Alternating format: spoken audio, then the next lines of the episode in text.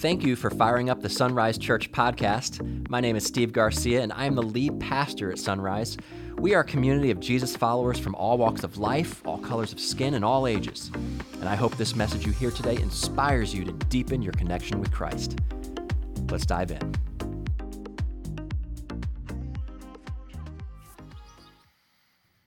Have you ever watched any of those design shows where somebody's home gets renovated? Uh, typically, what happens is a professional designer shows up and does a walkthrough of the home, and they begin to paint a picture of the future. You know, they usually have these cool little computer generated graphics of walls coming down and kitchens getting extended and dead space being reimagined. And it's a very exciting time.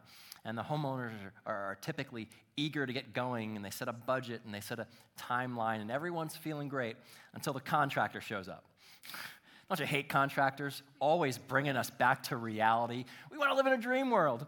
Right? And so the contractors, they start finding problems. You know, they lift up the carpet. Turns out the, the subflooring is damaged. You have to replace it all. Or they just they, they realize that the electrical needs to be rewired or, or an addition to the house wasn't permitted correctly, whatever the case was. And so now the homeowners are having to extend the timeline and extend the budget. And all of that excitement that was there has now given way to fear and anxiety. And that's typically when the designer steps back into the picture and says, Look, I know this is the hard part, this is the grind. But if you could just endure through these hard couple of months, I promise you it'll be worth it. And in many ways, that's the same message that Jesus gave his disciples in a private sermon he delivered on the Mount of Olives about the end of the age. And he's, he's telling his disciples listen, you're in the grind. You're in the hardest part, but I'm telling you, if you can endure, this, this picture of the future is going to be beautiful and exciting. But before we get there, it's going to be hard. But I promise you, if you endure, it is going to be so worth it. Today, we continue with part three of our message series about the final week of Jesus' life before the cross and before the tomb. We're calling it Seven Days to Live. And day one on Sunday began with Jesus entering into Jerusalem on the back of a donkey as people waved palm branches and shouted, Hosanna. But the people would soon, soon realize that the king they expected and the king they experienced were worlds apart. Day two on Monday, Jesus overturned the tables of the money changers and the merchants in the temple area, and he cleansed all of the barriers out of the way that were preventing people from seeing the one true God. Today, we're going to do a flyover of day three, Tuesday, and then we're going to really park on day three, which is Wednesday. So, if you have a Bible or a device with a Bible on it, we are going to spend the majority of our time in the New Testament Gospel of Matthew, chapter 24, looking at something that is referred to as the Olivet Discourse, which basically means a message Jesus gave on the Mount of Olives. It's going to be great. Matthew chapter 24 is uh, where we're going to be. Now, the question we've been posing to people in this series is if you knew you had seven days left to live, how would you spend it? For me personally, I would want to spend it with the people that I love in peace. Jesus, on the other hand, saved some of his harshest teaching for his final week. And on Tuesday, he went toe to toe with the most educated, most intense, most intimidating religious leaders that there were. And he dropped some harsh words on them. Listen to just some of the things Jesus said on this one day. He, he said to him, Matthew 22 18, You hypocrites, you are in error because you do not know the scriptures. He said of them, They do not practice what they preach. He called them this you blind guides, you blind fools, you are full of hypocrisy and wickedness. You snakes, you brood of vipers. And then Jesus had the audacity to say this the tax collectors and the prostitutes are entering the kingdom ahead of you. Ouch. why was Jesus so harsh? Here's why because he wanted to make sure that everyone knew the truth. And the gospel these religious leaders were preaching was not the truth. It was a false gospel based on works that had nothing to do with faith in God. But the second reason why Jesus was so harsh is what he was doing is he was poking the bear because he knew that very bear would turn and kill him, which was the plan all along. And that's exactly what happened. Matthew 26, 3. Then the chief priests and the elders of the people assembled in the palace of the high priest, whose name was Caiaphas, and they schemed to arrest Jesus secretly and kill him, but not during the Passover festival, they said, or there may be a riot among the people. So now the enemies of Jesus have appealed to the man who is the, the most influential Jewish leader in all of Jerusalem, a guy by the name of Caiaphas, the high priest. I was just in Israel and I went to Caiaphas' home. This guy had a dungeon and a whipping post in his basement. This guy didn't play. And now he's the one who is teaming up with Jesus' enemies, and the plot and the plan to get Jesus removed now has legs. It's moving in that direction. And Jesus concludes his Tuesday with this Matthew 24 1. Jesus left the temple. This would be the last time in Jesus' public ministry that he would ever spend at the temple.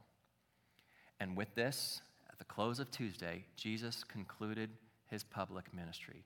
No more out in the streets with people, no more telling parables, no more interacting with the religious leaders, answering their ridiculous traps and questions. That part was all done. Now, the remaining days of Jesus' life were spent in intimate moments with the people that he was the closest with. And that's how Wednesday began Jesus with just his disciples. And so let's lean in to Matthew 24, beginning in verse 1. It says, Jesus left the temple and was walking away when his disciples came up to him to call his attention to its buildings.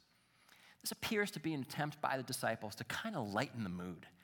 I mean, they just concluded a day filled with intense, heated showdowns.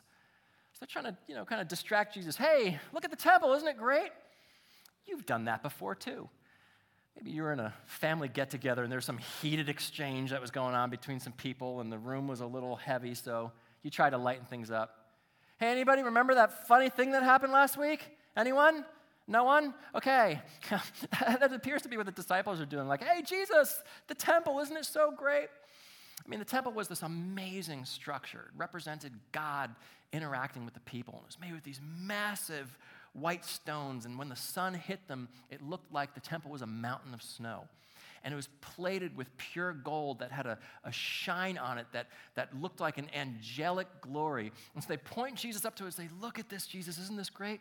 Look how Jesus responded in verse 2. Do you see all these things? He asked. Truly I tell you, not one stone here will be left on another, every one will be thrown down. Jesus predicted that this temple would be destroyed. And then he went into a prophetic message to talk about things that will happen in the future. And this destruction of the temple ended up happening in less than 40 years. It was the defining moment of the Jewish Roman wars. And Rome came in and they conquered Jerusalem and they burned the temple to the ground. In fact, historians said that the Roman general who was leading this charge wanted to collect all of that gold that seeped between the cracks. So he had his army disassemble the temple brick by brick. Truly, Jesus' words came true. Not one stone will be left on another. In fact, it was such a detailed dismantling of the temple that today archaeologists cannot pinpoint where it was. And so let me tell you why that's important. For one, uh, the temple was a, a, massive staple in Jewish religious life, and it has been destroyed, and to this day, it has not been rebuilt. But more importantly than that, if Jesus got this one right in his predictions, then we all better pay attention to what he says next. Let's continue. Verse 3. As Jesus was sitting on the Mount of Olives, the disciples came to him privately. Tell us, they said, when will this happen? And what will be the sign of your coming at the end of the age? The disciples were asking Jesus, give us some indicators as, as to when these, these end times prophecies are going to take place. Here's what he said Jesus answered, Watch out that no one deceives you. For many will come in my name, claiming, I am the Messiah, and will deceive many. You will hear of wars and rumors of wars, but see to it that you are not alarmed. Such things must happen, but the end is still to come. Nation will rise against nation, and kingdom against kingdom. There will be famines and earthquakes in various places. All these are the beginning of the birth pains. Jesus says, You want a sign to look for? And he goes on to lay out some things that are happening in our world today. Just look at the headlines of the last four weeks wars and rumors of wars. What's Russia doing? Who are they going to team up with? Is our country going to go to war? Nation will rise against nation. The Russian invasion of Ukraine is now in its second year. There'll be famines. Even as we speak, there's a famine happening in the Horn of Africa due to a drought that's worse than one that occurred 12 years ago, which killed hundreds of thousands of people. There will be earthquakes. Hello? Many of us contributed financially to aid the workers of, of those who are pulling people out of the rubble of, of the earthquake that rocked Turkey and Syria. These things are happening even today. And then Jesus drove his disciples to now learn about something that's going to happen to them specifically. Verse 9 Then you will be handed over to be persecuted and put to death, and you will be hated by all nations because of me. This one panned out too. Historians suggest that nearly all of the disciples were killed or persecuted. Now, of the 12, Judas commits suicide, but as for the other 11, the ways they were killed uh, crucifixion, beheading, stabbed with swords, pierced with spears, stoned to death. Uh, the disciple John died of old age, which doesn't sound too bad, except when you consider that he died of old age in exile in a prison colony in Greece after surviving torture. All of these things panned out as well. And then Jesus moved them from bad news to good news. Verse 14. And this gospel of the kingdom will be preached in the whole world as a testimony to all nations, and then the end will come. The whole world. This had to blow the minds of the disciples. Like, don't you wonder if there's just one disciple who's thinking, uh, okay, Jesus, I love your teaching. really, I do. But going global, come on. I mean, there's only 12 of us. And after all that teaching yesterday, I don't know how many people are still going to follow you in Jerusalem. So I don't see this thing stretching globally. I mean, in order for that to happen, there would have to be some kind of miraculous event where people from foreign nations all gave their lives to you in one day. And then there's the language barrier you'd have to overcome. And then they'd have to leave their homes and go into other countries and other nations and, and spread your message. Sorry, Jesus, I just don't see that happening. That one panned out too. It's called the church. And it began with a miracle where thousands of people gave their lives to Christ in one day. And then through persecution, they got spread out of their home areas, and everywhere they went, they preached the gospel. And this little religion that should have stayed within the four walls of Jerusalem spread outside the walls, stretched all the way around the globe through centuries to where we are right here, right now. We're still talking about it. And as we speak, Christianity is the most widely practiced faith system in the world. Even so, there are some 3.3 billion people on the planet who are unreached. 3.3 billion people who have never heard the name of Jesus. So we got some work to do.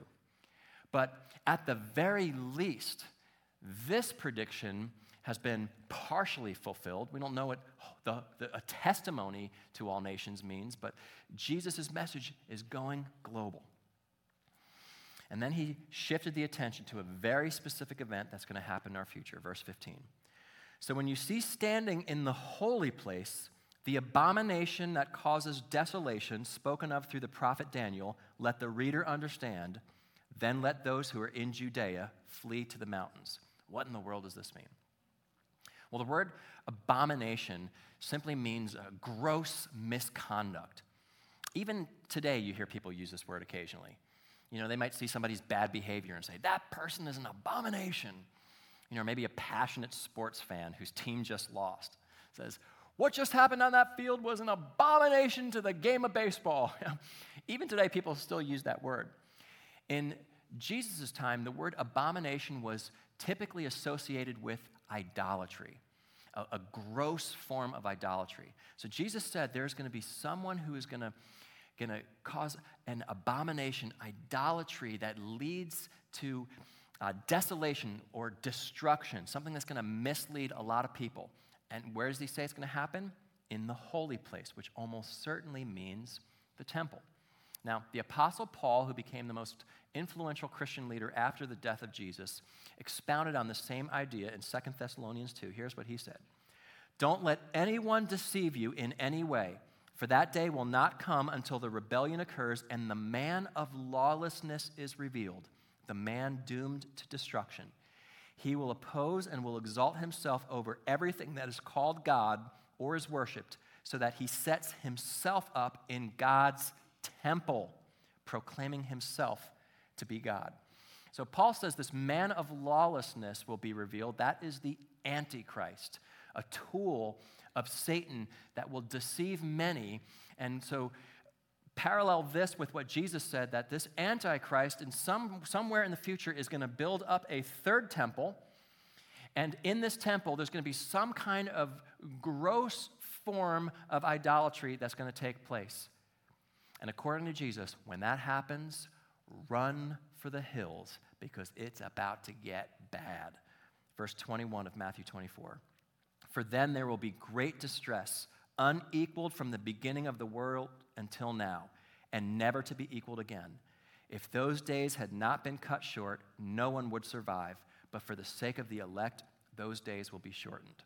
This period Jesus is referring to is, is sometimes called the tribulation, a very difficult time that will be ushered in by the Antichrist.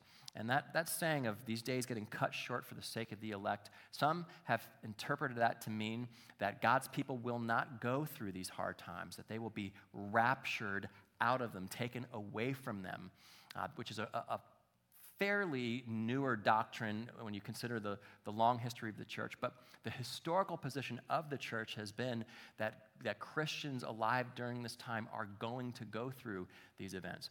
We can't know for sure, but this much we can be sure of a tribulation is coming, and at some point in time, it's going to end, and then Jesus will return. Listen to this, verse 26. So if anyone tells you, there he is out in the wilderness. Do not go out. Or here he is in the inner rooms. Do not believe it. For as lightning that comes from the east is visible even in the west, so will be the coming of the Son of Man. Jesus is saying that when he returns, you don't have to uh, make any kind of misgiving. You'll know exactly when it happens. So if anybody tries to tell you, oh, the Messiah's over here, uh, don't buy it. Don't believe it. If anyone claims to be the Messiah, the hope of the world, do not be deceived. Jesus is coming in unmistakable fashion. What's it going to be like? Verse 30. Then will appear the sign of the Son of Man in heaven, and then all the peoples of the earth will mourn when they see the Son of Man coming on the clouds of heaven with power and great glory. And he will send his angels with a loud trumpet call, and they will gather his elect from the four winds, from one end of the heavens to the other. When Jesus comes again, there will be no question as to what's happening. People will not be thumbing through their phones trying to Google what's going on. You won't need explanation. It will be as plain as day. We will see Jesus coming on the clouds. And it says that it'll be announced with a trumpet. Now, I don't know if Jesus wants us to, to believe that literally. In, in biblical times, a trumpet was sounded to gather people for a special announcement. I think the main idea is that there will be some sort of, of way of calling all of the people to, to hear this announcement. Now, these events in the future are, are fascinating and mysterious, maybe even a little scary. And there are some, some well meaning people who they get super into this stuff. I mean, studying all the timelines and the Old Testament prophecies and the book of Revelation and Jesus' teaching on the Mount of Olives and, and trying to understand it all.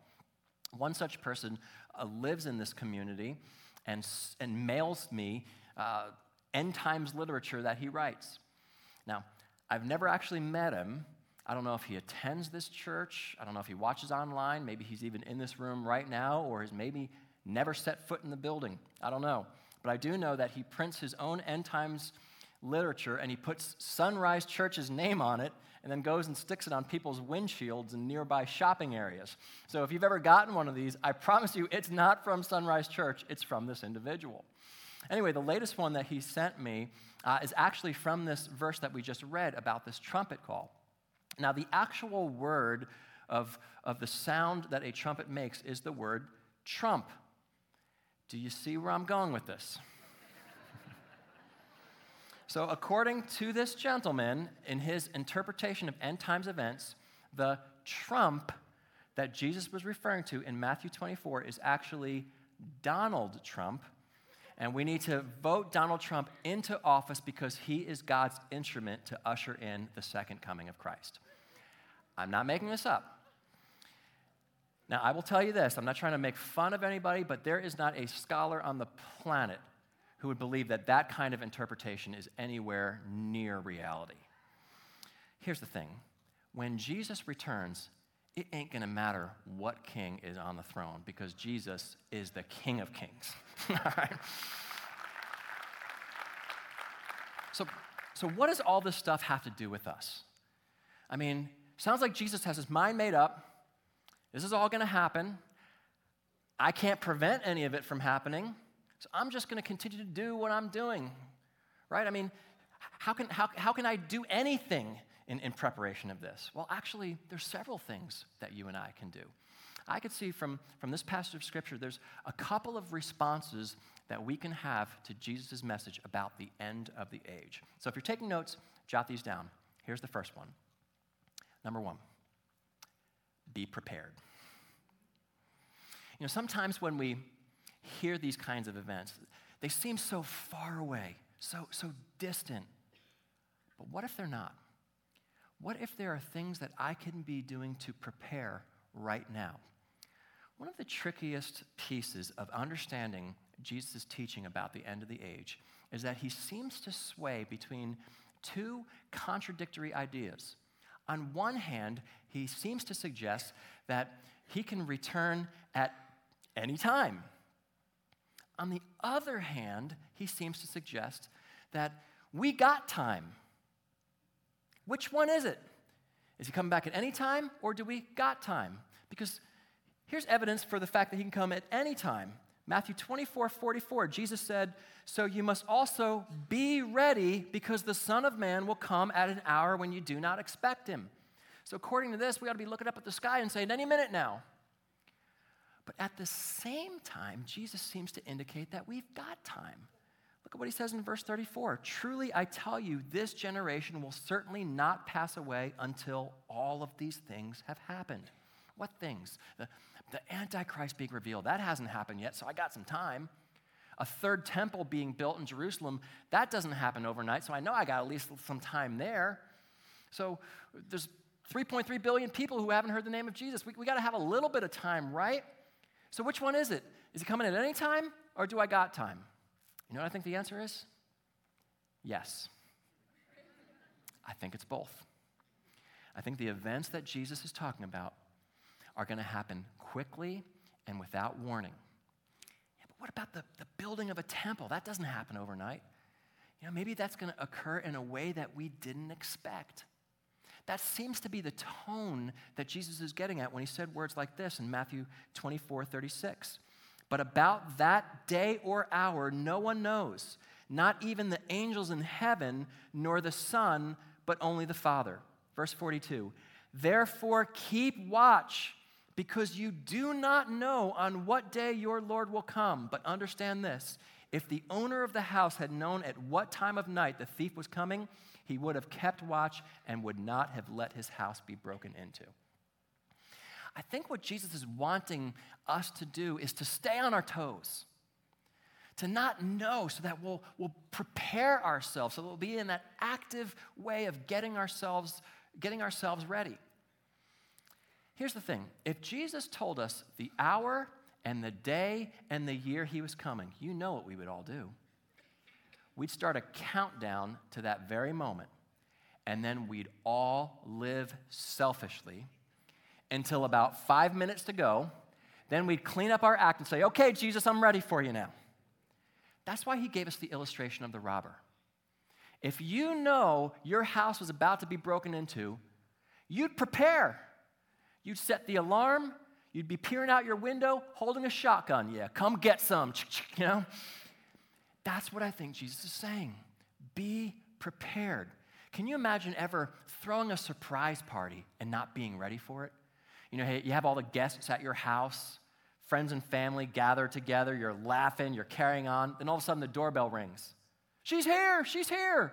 And you're like, okay, quick, uh, somebody turn on the oven. We need to bake a cake. Uh, does anybody have any balloons by chance? Anybody bring any gifts, preferably gifts that are already wrapped? Anyone?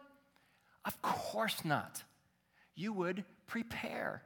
You tell people to park somewhere else in the neighborhood so you don't make it suspicious when they arrive. You go hiding behind the couch, shutting off the light, and then when they walk in, surprise! And there's the cake and the gifts and the balloons. You prepare. And that's what Jesus is driving at. So the question is how do we prepare even now? Here's two ways believe in faith and live out that faith. Both of these Jesus specifically addresses in this Olivet discourse. Let's read on. This is verse chapter 30 verse 31 of chapter 25. When the Son of Man comes in his glory and all the angels with him, he will sit on his glorious throne. All the nations will be gathered before him, and he will separate the people one from another as a shepherd separates the sheep from the goats. He will put the sheep on his right and the goats on his left. Then the king will say to those on his right, Come, you who are blessed by my Father, take your inheritance, the kingdom prepared for you since the creation of the world. Then he will say to those on his left, Depart from me, you who are cursed into the eternal fire prepared for the devil and his angels. According to Jesus, at the end of the age, there will be two categories the sheep and the goats. The sheep represent those who have placed their faith in Jesus Christ, and the goats represent those who have not. And according to Jesus himself, everyone will be in one of these two groups and you will either spend eternity with Christ in heaven or eternity apart from Christ in hell. Friends, this is not a game. This is not a hobby. This is not a metaphor. Jesus said, These things are going to happen. Which one are you, a sheep or a goat? Here's the deal Jesus invites everyone to give their lives to him. And, and when he comes, these are the two categories that are going to be there. But, but here's the deal these two categories don't just exist at the end of the age, they exist at the end of our life. None of us know when our last day is going to come. We don't know if today's the day that some drunk driver is going to veer into our lane and smash into us, and there we are going to be standing before the throne of God. And if you've given your life to Christ, you are set. But if not, God's going to look you straight in the eyes and say, Depart from me, I never knew you. Friends, if you have never placed your faith in Jesus, don't waste a second more. We need to be prepared. Now, the other way to be prepared is not just believing in faith, but it's living out faith. One of the ways that you can be confident that you have a relationship with Jesus is that it ought to be evident in the way you treat others. Listen to Jesus' words as we continue in Matthew 24. Verse 34 Then the king will say to those on his right, Come, you who are blessed by my Father, take your inheritance, the kingdom prepared for you since the creation of the world. For I was hungry, and you gave me something to eat. I was thirsty, and you gave me something to drink. I was a stranger, and you invited me in. I needed clothes and you clothed me. I was sick and you looked after me. I was in prison and you came to visit me. Sheep and goats sound alike. They both make a, a, bleating sound that can be difficult to distinguish. But although sheep and goats sound alike, they do not look alike. And Jesus gave us some examples here of what a sheep looks like. It's evident in their lifestyle. And here's just a few things he mentioned feeding the hungry, housing the stranger, clothing the naked, caring for the sick, visiting the prisoner. These are just some examples of living out your faith. This is a way to be prepared. Invest in the things that matter to God right now. How are you spending your days? These could be our last. What is your life? Is it make money, buy stuff, use that stuff, press repeat? Don't you want your life to count? Don't you want to, to, to spend your life doing something of spiritual significance? This is what Jesus wants for all people. He wants us to, to get ourselves ready, to keep watch, to live out this faith, to be lights in this dark world. That way, when these things go down, we won't be shocked, we'll be prepared. That's the first thing. Number one, be prepared. Number two, be bold. This is not a time to be scared or ashamed. Let's share the gospel with others. There's an interesting statement that Jesus made. I don't know if it caught your attention the first time we read it. It's in verse 30, and I want to reread it together. This is what Jesus said Then will appear the sign of the Son of Man in heaven, and then all the peoples of the earth will mourn when they see the Son of Man coming on the clouds of heaven with power and great glory. Who are the people he's referring to? Anyone who has not given their life to Christ. And what are they going to do when they see Jesus coming on the clouds? They are going to immediately break into mourning because the realization is going to set in it's too late. I missed it. I'm off the list. When Jesus returns, that list is finalized. There's no late additions, there's, there's, there's no more bargaining. That's it all of us have some kind of personal context of being left out. I wonder how many of you, uh, at some point in your life, tried out for a sports team and you gave it your best. You performed well. Everybody told you good job, but you didn't make the team. Your good job was not good enough. Or maybe you tried out for a role in the production and your audition went really well, but then they posted the cast list and you scrolled your finger, finger down every single name and yours wasn't on the list. Or maybe you're just going through Instagram and Facebook and you came across some pictures of your closest friends at a restaurant and everybody's laughing and making memories and you weren't invited. All of us have some personal context of being left out. According to Jesus, when he comes, people are going to start mourning because they're going to realize it is too late. The list has been set, which means that people we know and love are not going to be able to spend eternity with Christ. It doesn't matter if they're good people, if they had good intentions, if they sincerely followed a different religion. Jesus says it's only through faith in Him that you make it on the list. That's why I think we ought to be in, engaging in fasting and praying for people. Because you have people in your life that you love and you want to see them come to Christ. This is a time for us to be bold. Here's what the Apostle Paul says in Romans chapter 1, verse 16 For I am not ashamed of the gospel, because it is the power of God that brings salvation to everyone who believes, first for the Jew and then for the rest of us. You know, when I was a younger Christian, I was so ashamed of my faith. I used to hate to go to restaurants with Christians because they would pray before the meal. And I'm like, oh gosh, everybody's looking at me. They're going to see me praying.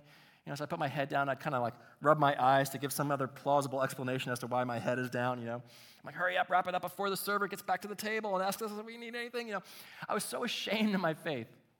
And when opportunities came to share Christ with others, I would, I would wimp out, I would, I would shy away. I bet many of you can relate. Some of you say, you know, I, I want to share the gospel. I don't even know what the gospel is. The gospel just means good news, the good news of Jesus Christ. Can I give you the gospel in four words? You ready?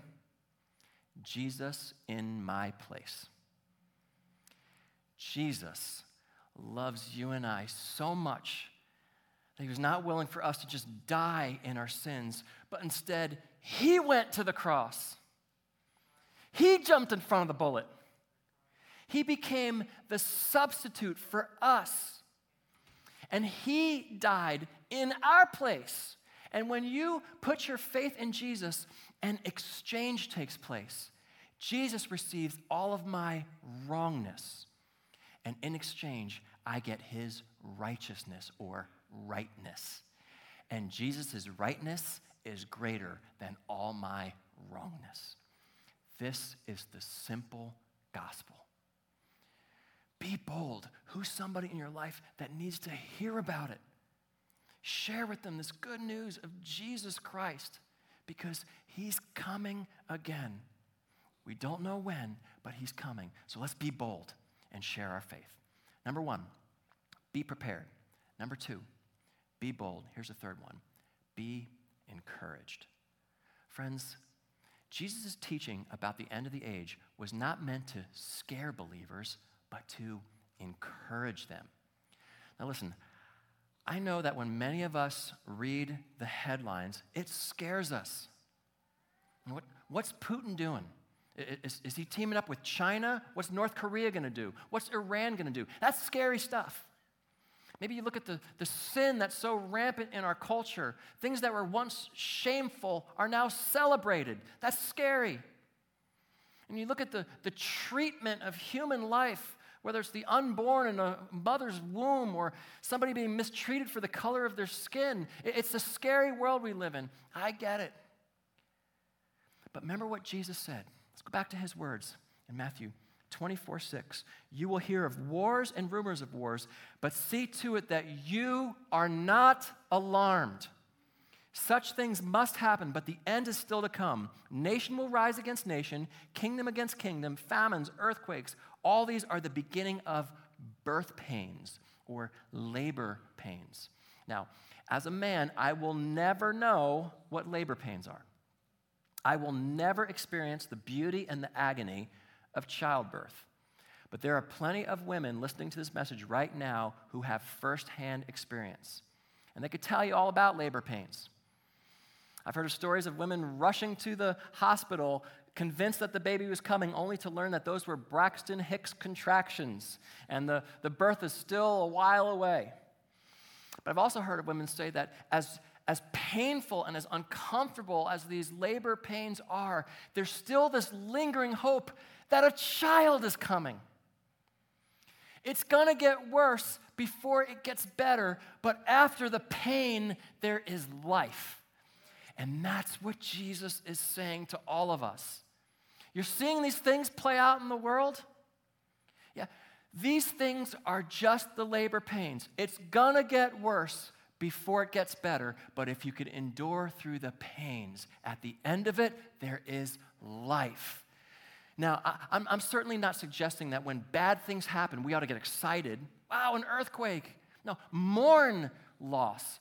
40,000 plus people died in that earthquake with t- Turkey and Syria. We ought to mourn that. We ought to mourn things like school shootings. We ought to mourn sin and sickness and pain.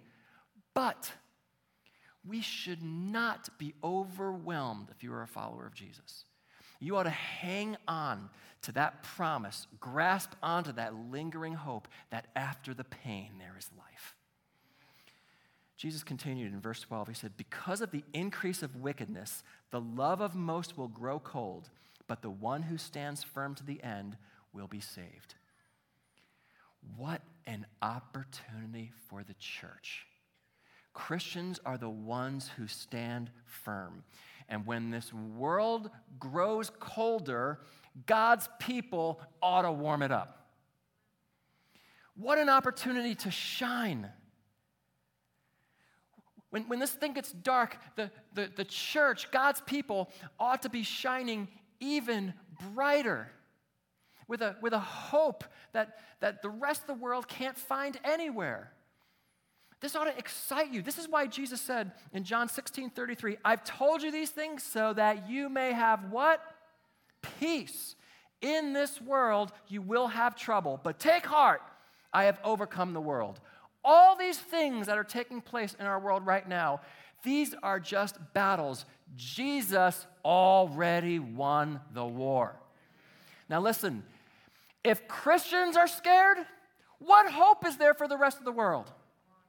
Listen, this ought to encourage you to know that as these things are starting to happen, I know, I know that we're that much closer to the Son of God returning, to hope coming, to justice coming, to Jesus making it all right.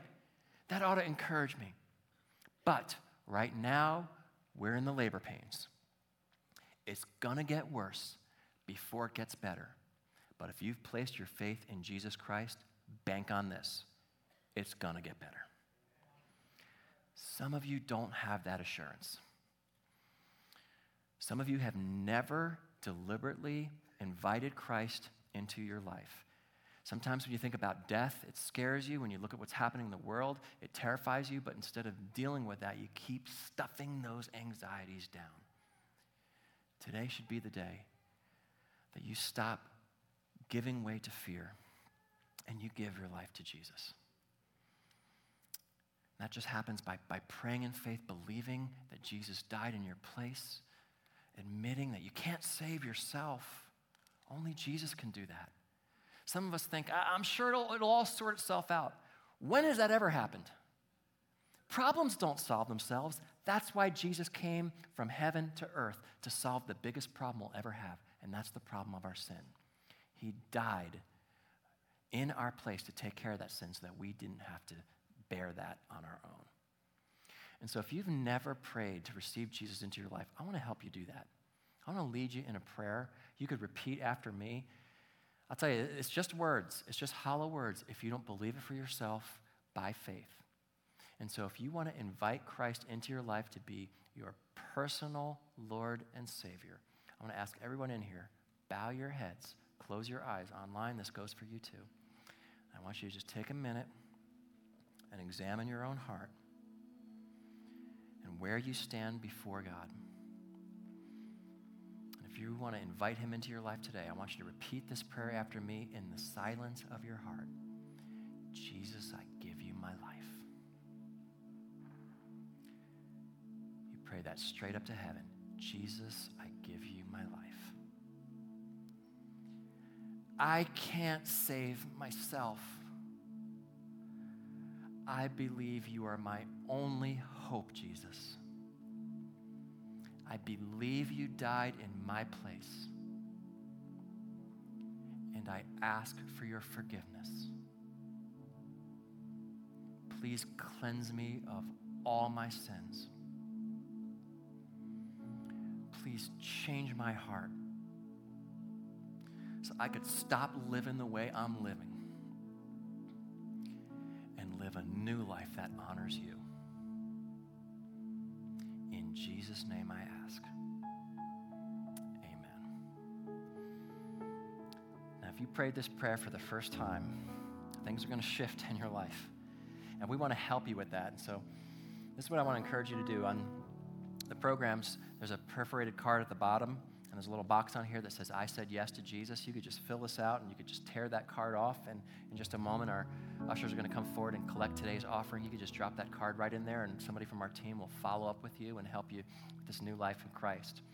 Maybe you've said yes to Jesus, but you're just kind of stuck and you don't really know how to take that next step. Here's how grab your phone and text the word next to 909 281 7797. This is our sunrise number. One of our staff people will get that text, they'll exchange a few messages with you and help customize a plan for you to take those next steps. Maybe it's joining a small group or serving, or you just need somebody to talk to, you need some assistance. Whatever the case is, text next to 909 281 7797, or you can stop by the next step table and have a face to face conversation with somebody who's ready for whatever question you have. Jesus made a whole lot of predictions about things that were to come, and he closed this teaching with one more prediction. Here's what he said Matthew 26, 1. When Jesus had finished saying all these things, he said to his disciples, As you know, the Passover is two days away, and the Son of Man will be handed over to be crucified. And with that, Wednesday ended, and Thursday began. That's where we're going to pick things up next week as Jesus spent an intimate time with his disciples in a Last Supper. Think about who you can invite with you to Sunrise Church next week to hear this powerful word. Friends, listen. At some point, life as we know it is going to end. We don't know how, we don't know when, but according to Jesus, it's going to end. So let's be prepared. Let's believe in faith and let's live out that faith. Let's be bold. Share the gospel with someone that you know and love. And let's be encouraged. Jesus is coming again. He's going to make all of the wrong things right. As this world grows colder, may the people of God warm it up with the hope that is only found in Jesus Christ. Amen. Amen. Amen. Let's pray together. Lord Jesus, we thank you for the fact that you will not leave us as orphans, but you will come again. We thank you that we don't serve a God who's six feet under the ground, but one who is alive and is coming again. And Father, I ask for anyone in here who does not have that full assurance that they have placed their faith in you, Lord, I pray they would not leave this place without having that assurance, without giving their life to you. And God, as we prepare to take an offering, we ask for cheerful hearts that we may take these financial gifts and give them over to you. We ask that you multiply them so that we can make a difference in this community and around this globe for your name's sake. Even so, we pray, come, Lord Jesus, come. We pray this in the powerful name of Christ, and if you believe it in your heart, then let the church say, Amen. Amen. Thanks again for listening to this podcast. I want to encourage you to not just stop here. Maybe you sense God is speaking to you today and wanting you to take that next step. So here's two ways you can do just that. The first is text the word next to the number 909 281 7797. That's 909 281 7797. You'll receive a message back with some ways to help you grow. That may mean joining a small group or finding a place to serve, or just talking with someone one to one about your faith. You can also visit the notes for this podcast and follow the links provided. And if you're within driving distance of one of our four physical locations in Banning, Ontario, Rialto, or Victorville, we'd love for you to stop by sometime and give us a chance to meet you personally. Again, we want to thank you for listening, and we hope to see you soon. God bless.